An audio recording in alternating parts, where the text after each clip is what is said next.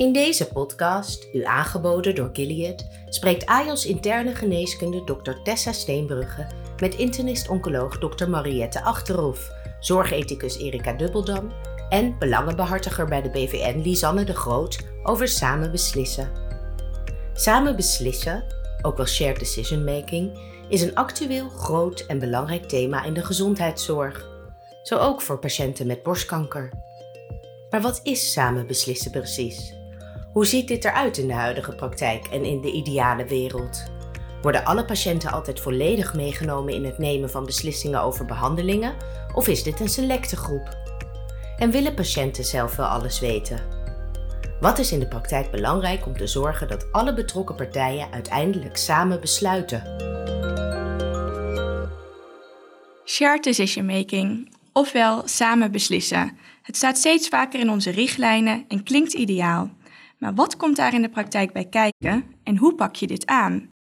Vandaag spreek ik erover met Mariette Achterhof. Zij is internist-oncoloog in het Sint-Antonius ziekenhuis en ziet op haar spreekuur veel patiënten met borstkanker. Ik spreek met Erika Dubbeldam. Zij heeft lang gewerkt als IC-verpleegkundige en heeft zich anderhalf jaar geleden omgeschoold tot zorgethicus. En Lisanne de Groot. En zij is belangenbehartiger bij Borstkankervereniging Nederland. Welkom allemaal. Erika, ik wil bij jou beginnen. Kun jij ons nog een keer vertellen wat samen beslissen betekent?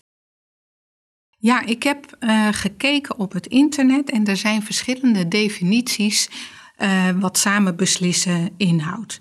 Samen beslissen wil zeggen dat het een proces is waarin de arts en de patiënt gezamenlijk bespreken welk medisch beleid het beste bij deze patiënt past waarbij alle opties, voor- en nadelen, patiëntvoorkeuren en omstandigheden worden meegenomen. Ja, mooi. Um, maar als zorgethicus kijk ik ook uh, naar dit proces uh, vanuit goede zorg. Van wat willen we voor goede zorg leveren aan deze specifieke patiënt in deze specifieke situatie? Daarbij is ook aandacht nodig voor verschillende zorgethische aspecten, vind ik altijd, zoals relationaliteit, lichamelijkheid, kwetsbaarheid en betekenis. En ik maak zelf dan vaak altijd het gebruik van uh, het proces van Joan Tronto. Die heeft het vaak, een zorgproces begint met aandacht geven aan de patiënt. Heel mooi, heel mooi uh, omschreven ook in uh, de patiënt centraal. Mm. Ja, en dat houdt eigenlijk in, aandacht geven wil dan zeggen dat we kijken naar de noden en behoeften van die patiënt. En dan niet alleen de medische. Is er ook aandacht voor de mens achter de patiënt? Wie is jouw patiënt? Is dat een vrouw met borstkanker of is er meer dan dat? En samen beslissen is dan ook afhankelijk van de persoonlijke voorkeuren die zo'n patiënt heeft. En daarom is het belangrijk om de patiënt te leren kennen. Wat voor zorg verlangt zij? Wat betekent samen beslissen voor haar? Heeft zij daarover doorgedacht wat belangrijk is voor haar in het leven, in de relaties, in de, in de uh, behandeling, etc. Maar het gaat ook over de eigen normen van wat zij uh, voor waarde geeft aan het leven in haar relaties, wat zij prettig of aanvaardbaar vindt.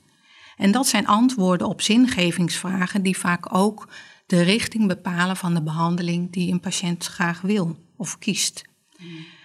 En als we dan naar die definitie kijken die ik in het begin zei, dan wordt de stem van de individuele patiënt, zijn perspectief van belang geacht.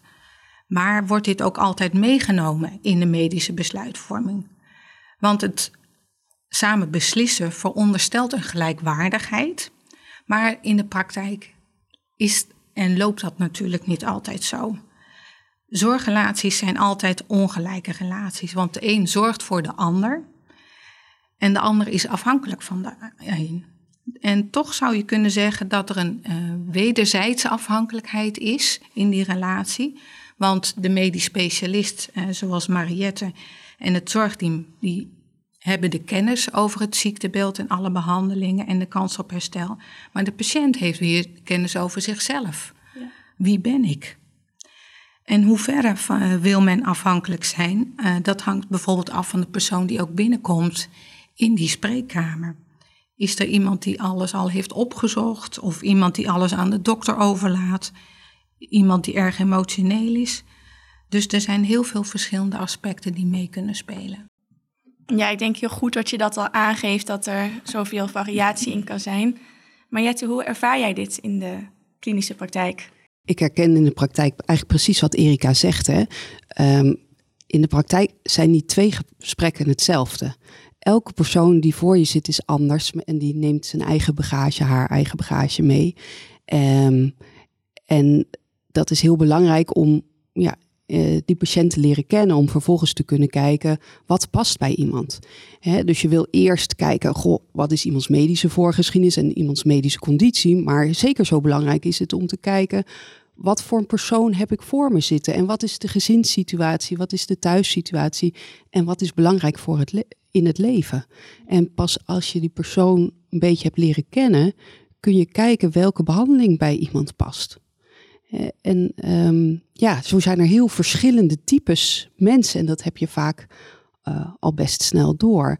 Hè, er zijn mensen die uh, er al goed over nagedacht hebben van wat ze willen, maar ook zeker mensen die, die nog heel erg zoekende zijn of nog heel erg in de emotionele fase zitten. En ja, daar moet je heel goed over praten. En dat is ook wel het hele mooie aan die gesprekken die we voeren. Ja, en je hebt het vaak snel door wat. Uh wat iemands behoeften zijn en wat voor gesprek iemand eigenlijk ook nodig heeft met jou? Ja, dat heb je denk ik in de eerste tien minuten wel door. Dat zie je al een beetje hoe mensen binnenkomen. Hè. Er zijn mensen die meteen zeggen, nou dokter, wat gaan we doen? En uh, ik wil het liefst morgen beginnen. Eh, maar er zijn ook mensen die uh, nog heel erg in de emotionele fase zitten. En dus heel erg zoekende zijn nog. En die hebben vaak een tweede gesprek nodig om, om te kijken hoe, hoe nu verder? Er zijn mensen die eigenlijk alles al opgezocht hebben op internet en een behandelplan al uh, op tafel leggen als ze binnenkomen. Ja, het wisselt heel erg. Uh, uh... Ja, dat kan ik me voorstellen. Ik denk ook belangrijk wat je benadrukt, hè, dat er soms meer gesprekken nodig zijn. Plan jij die dan ook op de poli of hoe gaat dat? Ja, wat wij eigenlijk altijd doen is dat mensen nog een tweede gesprek hebben. Um, meestal een paar dagen na het gesprek bij mij komen ze uh, bij de verpleegkundig specialist. Um, die legt vaak ook meer uit nog over behandelingen. Um, en zo nodig komen ze daarna nog een keertje bij mij terug om definitief besluit te maken. Ja, klinkt heel mooi. Lisanne, wat horen jullie van patiënten terug over hoe dit gaat en wat voor adviezen geven jullie aan patiënten op het moment dat ze het eerste gesprek hebben? Nou, ik denk, ik word heel blij als ik Mariette hoor praten over uh, hoe zij ziet dat er verschillende mensen zijn. Want dat is natuurlijk zo. Het is niet one size fits all. Dat maakt het misschien moeilijk, maakt het ook wel interessant, denk ik, voor je als zorgverlener. En ik denk dat het ook begint met een stukje nieuwsgierigheid naar elkaar. Dus uh, wie zit er nou voor mij en wat heeft diegene nodig? Niet alleen wat heeft diegene nodig aan besluit, maar alleen al hoe wil deze patiënt geïnformeerd worden? Wil deze patiënt überhaupt wel geïnformeerd worden? Dat kun je je ook voorstellen. Sommige mensen kunnen zich misschien niet voorstellen. Maar kijk, bijvoorbeeld ik zou alles willen weten. Ik ben een ander type dan, uh, dan, dan weer iemand anders. Um, um, en bij BVN hebben wij ook um, uh, verschillende patiënttypes ontwikkeld... om dat ook uh, duidelijk te maken of inzichtelijk te maken. Um, het zijn vier types die we ook een naam hebben gegeven. Daphne, Iris, Charlotte. En nu vergeet ik de vierde. Maar um, we zullen een link plaatsen, denk ik later, naar deze patiënttypes op de website van de Borstkankervereniging Nederland. Um, en onder andere bijvoorbeeld Charlotte. Charlotte, daar kan ik, ik zelf mij wel mee identificeren. Iemand die uh, is van de feiten, die uh, analytisch benaderd wil worden. Die dus ook een specialist eigenlijk tegenover zich wil. Um, die, met, die, die samen met mij kan analyseren van wat nu de beste optie is. En dan gaat dan ook niet alleen over dat medische stukje, maar ook over wie, wie ben jij nou die te tegenover mij zit en wat past daarin nu en hoe gaan we dat nu met elkaar uitpluizen. Dus ik denk dat dat stukje nieuwsgierigheid daarin uh, ook heel erg belangrijk, belangrijk is. En uh, dat is wat wij als BVN ook aan patiënten meegeven. Um, Um, als je niet, er niet toe uitgenodigd wordt, probeer je dan om dat toch op tafel te leggen van... hé, hey, u bent inderdaad um, de specialist op medisch, uh, medisch vlak... maar ik ben specialist over mijn leven, zoals uh, Erika net ook al aangaf. Ja, heel mooi dat je dat zegt. En uh, naast de typisch, types die jullie gepubliceerd hebben... hebben jullie ook de rake vragen... Ja. wil je die misschien nog even toelichten? Ja, want kan, ik kan me voorstellen dat het ook lastig is van oh, hoe kom ik er nu achter dat uh, wie er nu tegenover mij zit. Um, ja, misschien kan Mariette daar ook wel voorbeelden van geven. Maar wij hebben inderdaad BVN ook raken vragen ontwikkeld die je dus mee kan leven, nou, mee kan geven. Dat is al een heel makkelijke vraag van hoe ziet uw dagelijks leven er nou uit? Of ehm, ik heb ook wel eens een voorbeeld gehoord van een oncoloog die vroeg aan een patiënt: ehm, hoe bent u nu hier eigenlijk gekomen? Deze patiënt die gaf aan dat zij afzag van chemotherapie. En doordat uh, deze oncoloog die vraag stelde, kwam zij erachter dat deze patiënt afzag van chemotherapie, omdat zij de buskaartje niet kon betalen. Ja.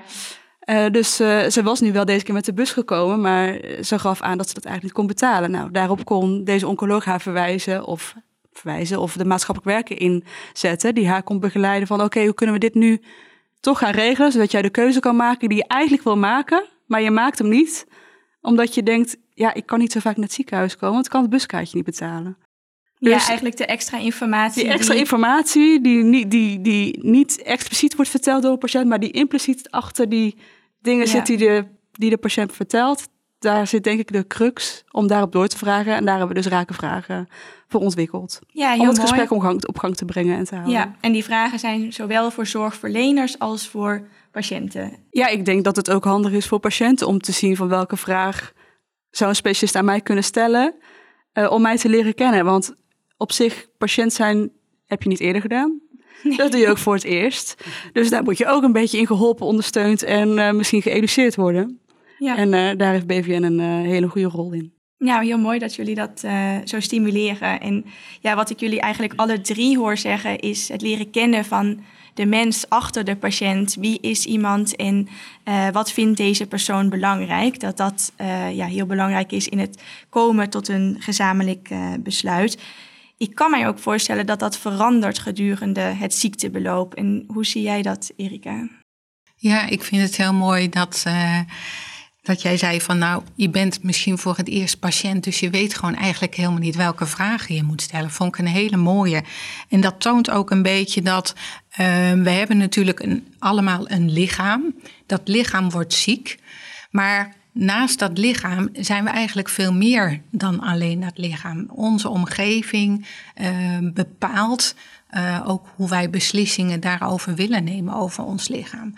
En dat wil ik hierin ook een beetje benadrukken dat de naaste familie, vrienden maken allemaal uh, daar, hoe zeg ik dat?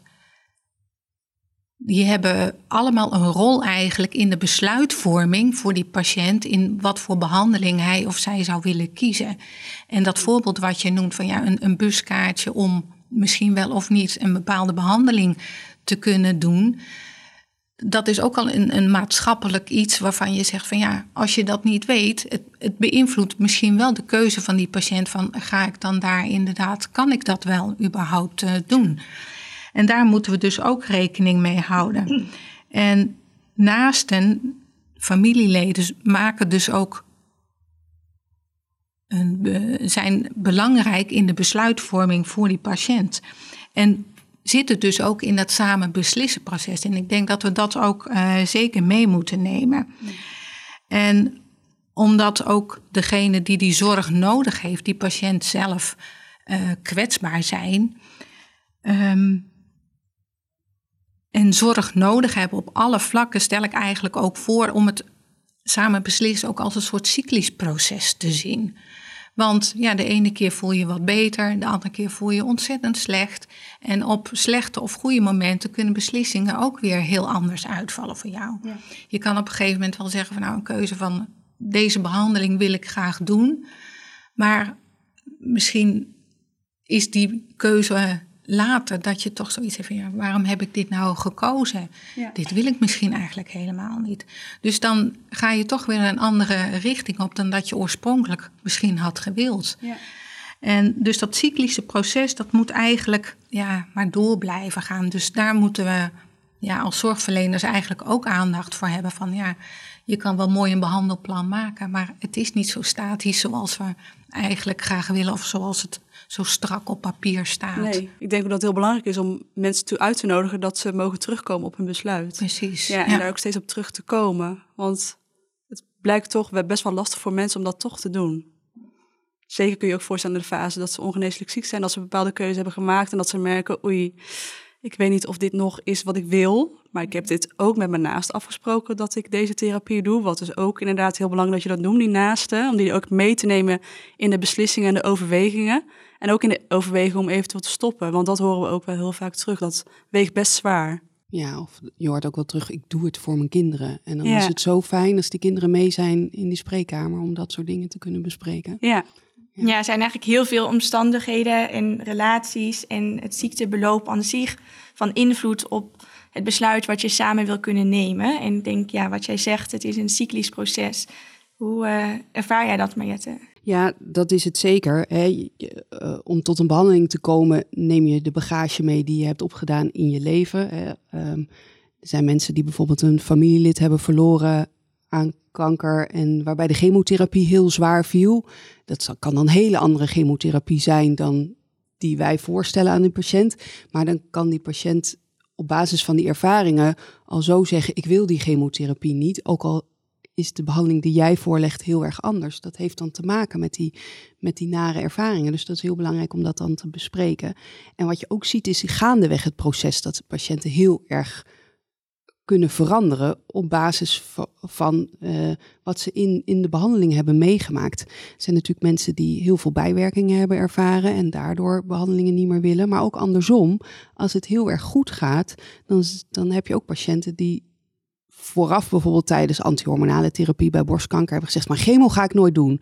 Maar als we dan een paar jaar verder zijn en er een hele goede kwaliteit van leven is, dan zie je dat ze toch steeds een stap verder gaan en die chemotherapie die ze eigenlijk niet wilden, toch doen. En de kaalheid die je bijvoorbeeld bij een chemotherapie kunt krijgen, zeggen dat wil ik nooit en dan toch die drempel overgaan omdat de kwaliteit van leven zo goed is. Dus je ziet het eigenlijk twee kanten op. Mensen die veel verder gaan dan dat je eigenlijk had verwacht, maar toch ook mensen die je spreekkamer inkomen en zeggen ik ga tot het uiterste en dan vallen bijwerkingen tegen of gaat de ziekte snel uh, of iets dergelijks. En dat ze dan juist zeggen, nou, uh, er komt een soort berusting en ik wil geen behandeling meer. Dus je ziet die, die bewegingen eigenlijk gaandeweg de, de periode van behandeling. Dat is, dat is wel heel mooi. Ja. En voelen patiënten ook de ruimte om terug te komen op die beslissing die ze misschien ooit eerder met jou gedeeld hebben? Of moet je ze daar soms uh, tot stimuleren? Ik denk dat dat heel erg van persoon afhankelijk zit, ma eh, is. Ik mag hopen dat we iedereen daar zeker de ruimte voor geven. En eh, als wij zien dat iets niet goed gaat of heel zwaar gaat, ja, dan bespreken we dat natuurlijk altijd met die mensen en benoemen we het ook wel echt van uh, u hoeft niet door te gaan. Hè? We kunnen, of we kunnen ook iets anders gaan doen of een pauze inlassen. Um, dus ik mag hopen dat ze zien dat er ja, ik denk ook vooral de ruimte die ze zichzelf moeten geven. En uh, aanhakend op wat Lisanne eerder al benoemde. Ja, je hebt niet gestudeerd hoe het is om patiënt te zijn. En dat uh, ja, kan dan toch ook uh, kan je overvallen. En, ja, nee, heel fijn. En ja, ik denk dat dat goed is dat we dat benadrukken. Dat dit een proces is waar je samen met je zorgverlener doorheen gaat. En ja, iets anders wat daar belangrijk voor is, is dat je elkaar vertrouwt. Um, om samen tot dat beslis, beslis, besluit zo, uh, te komen. Uh, hoe zie je dat ook zo, Mariette? Of hoe zie jij... Uh... Ja, zeker. Ik denk dat vertrouwen heel belangrijk is. Maar vertrouwen is ook vaak iets wat wel moet groeien. Je moet elkaar mm -hmm. leren kennen, behandelaar en patiënt. Ja. en um, soms is het vertrouwen blind, maar soms ook niet. En gaandeweg het proces um, kan dat veranderen. En verandert dat gelukkig, gelukkig ook uh, vaak. En worden de gesprekken soms ook intenser. Hè? En gesprekken over de dood en over wat belangrijk is in het leven. Ja, daar, die gesprekken lopen makkelijker als je elkaar al even kent. Ja, ja kan me goed voorstellen. Ja. En daarin denk ik ook wel het, het, de kracht van uh, gebaren of hoe je in iemand kijkt en hoe je iemand benadert. Ik hoorde van de week ergens een geestelijk verzorger zeggen, die had het over de klik of de krak. En dat die klik na drie seconden al uh, blijkt er te zijn of niet. Dus dat het al heel belangrijk is, hoe kijk je naar iemand, hoe benader je iemand, uh, kijk je alleen maar naar je scherm, ben je aan het typen ja. terwijl je met iemand aan het praten bent. Dus al die kleine gebaren maken al dat iemand denkt, oh, die mens achter die arts, want achter een arts zit ook een mens, ziet mij. En Ja. dat is denk ik, het is toch, ja, en dat is ook de moeilijkheid misschien van de relatie. Het is ergens een zakelijke relatie, dat klinkt misschien raar. Maar ik denk juist dat die persoonlijke bin- verbinding zo belangrijk is. Ja, een professionele relatie. Ja, En, professionele nabijheid, hè, wat je Ja. ook wel vaker hoort. Ja. maar ik denk wel wat Mariette zegt, ook als de klikker niet in drie seconden is, dat dat misschien wel kan groeien qua Zeker. persoonlijkheidstype Ja. die eh, samen aan tafel Zeker, zitten. ja, Dat, ja. eh, Ja. ja, en vanuit, eh, ja, Ja, ik wil daar even op inhaken. Ja, want ik denk, ehm, ik denk dat vertrouwen ook echt een, een actief iets is wat je echt moet doen. Daar moet echt aan gewerkt worden. En inderdaad, soms zeg je van nou, soms groeit het gewoon in het proces. Maar je hebt ook eh, soms wel patiënten tegenover je zitten waar- waarbij je echt aan moet werken om dat vertrouwen te krijgen. Ja. En dan helpt het ook, denk ik persoonlijk, om eh, ja, heel goed te luisteren naar eh, de mensen die voor je zitten, naar elkaar. En daarbij ook, ja, misschien een eye-opener of niet, ehm, goede taal te gebruiken Ja. die me- bij mensen binnenkomt. En dat vraagt toch een, ja, een bepaalde finesse om, om ja, het gesprek gaande te houden. Dus ja, vertrouwen is altijd heel mooi en dat, dat wil je natuurlijk heel graag. Maar je moet er echt hard voor werken, Ja. denk ik altijd, om dat vertrouwen met elkaar eh, ja, te maken. Ja, en wat je zegt, hè, dat luisteren is denk ik heel Ja. belangrijk. Echt weten wat er in iemand omgaat en waar de behoeften van die patiënt liggen. Ja. Ja, en En dat je daarop invullen voor een Ja, ander. precies. Ja. Maar dat je daarop inspringt van ja, wat bedoel je daarmee als je dit zegt? Want ik hoor dat je dit zegt. Ja, Ja. mooi. Moet ik daar wat mee? Ja. ja, heel mooi. En dat is hoop ik ook wat jullie terug horen van patiënten. Ja, zeker. Ja. Aandacht voor de mens. Ja, ik denk dat dit dat het thema is van eh, waar we het hier over hebben. Ja, daar zijn we wel heel erg veel Ja. eh, op teruggekomen. Ja. Ehm, ja, samengevat, ik denk dat eh, we gehoord hebben dat samen beslissen een cyclisch proces is, wat kan veranderen in de loop van de ziekte en onder invloed is van veel omstandigheden. Het is heel belangrijk om de mens achter de patiënt te leren kennen. Dat is natuurlijk sowieso, maar vooral om samen tot een besluit te komen waar allebei zich eh, goed bij voelen. En als dit van nature niet zo gemakkelijk gaat, eh, dan heeft de Borstkankervereniging Nederland ook een aantal tips en rake vragen opgesteld die daarbij kunnen helpen. Eh, en daarnaast is natuurlijk het vertrouwen in de behandelrelatie nodig om goede zorg te kunnen geven en deze te kunnen ontvangen. Dank jullie wel allemaal voor het delen van jullie ervaringen. Dankjewel. Dankjewel. Bent u geïnteresseerd in meer podcasts? Deze zijn te vinden op de website www.oncologie.nu. Heeft u zelf een onderwerp of onderzoek dat besproken kan worden in een podcast? Mail het naar info.uitgeverij-jaap.nl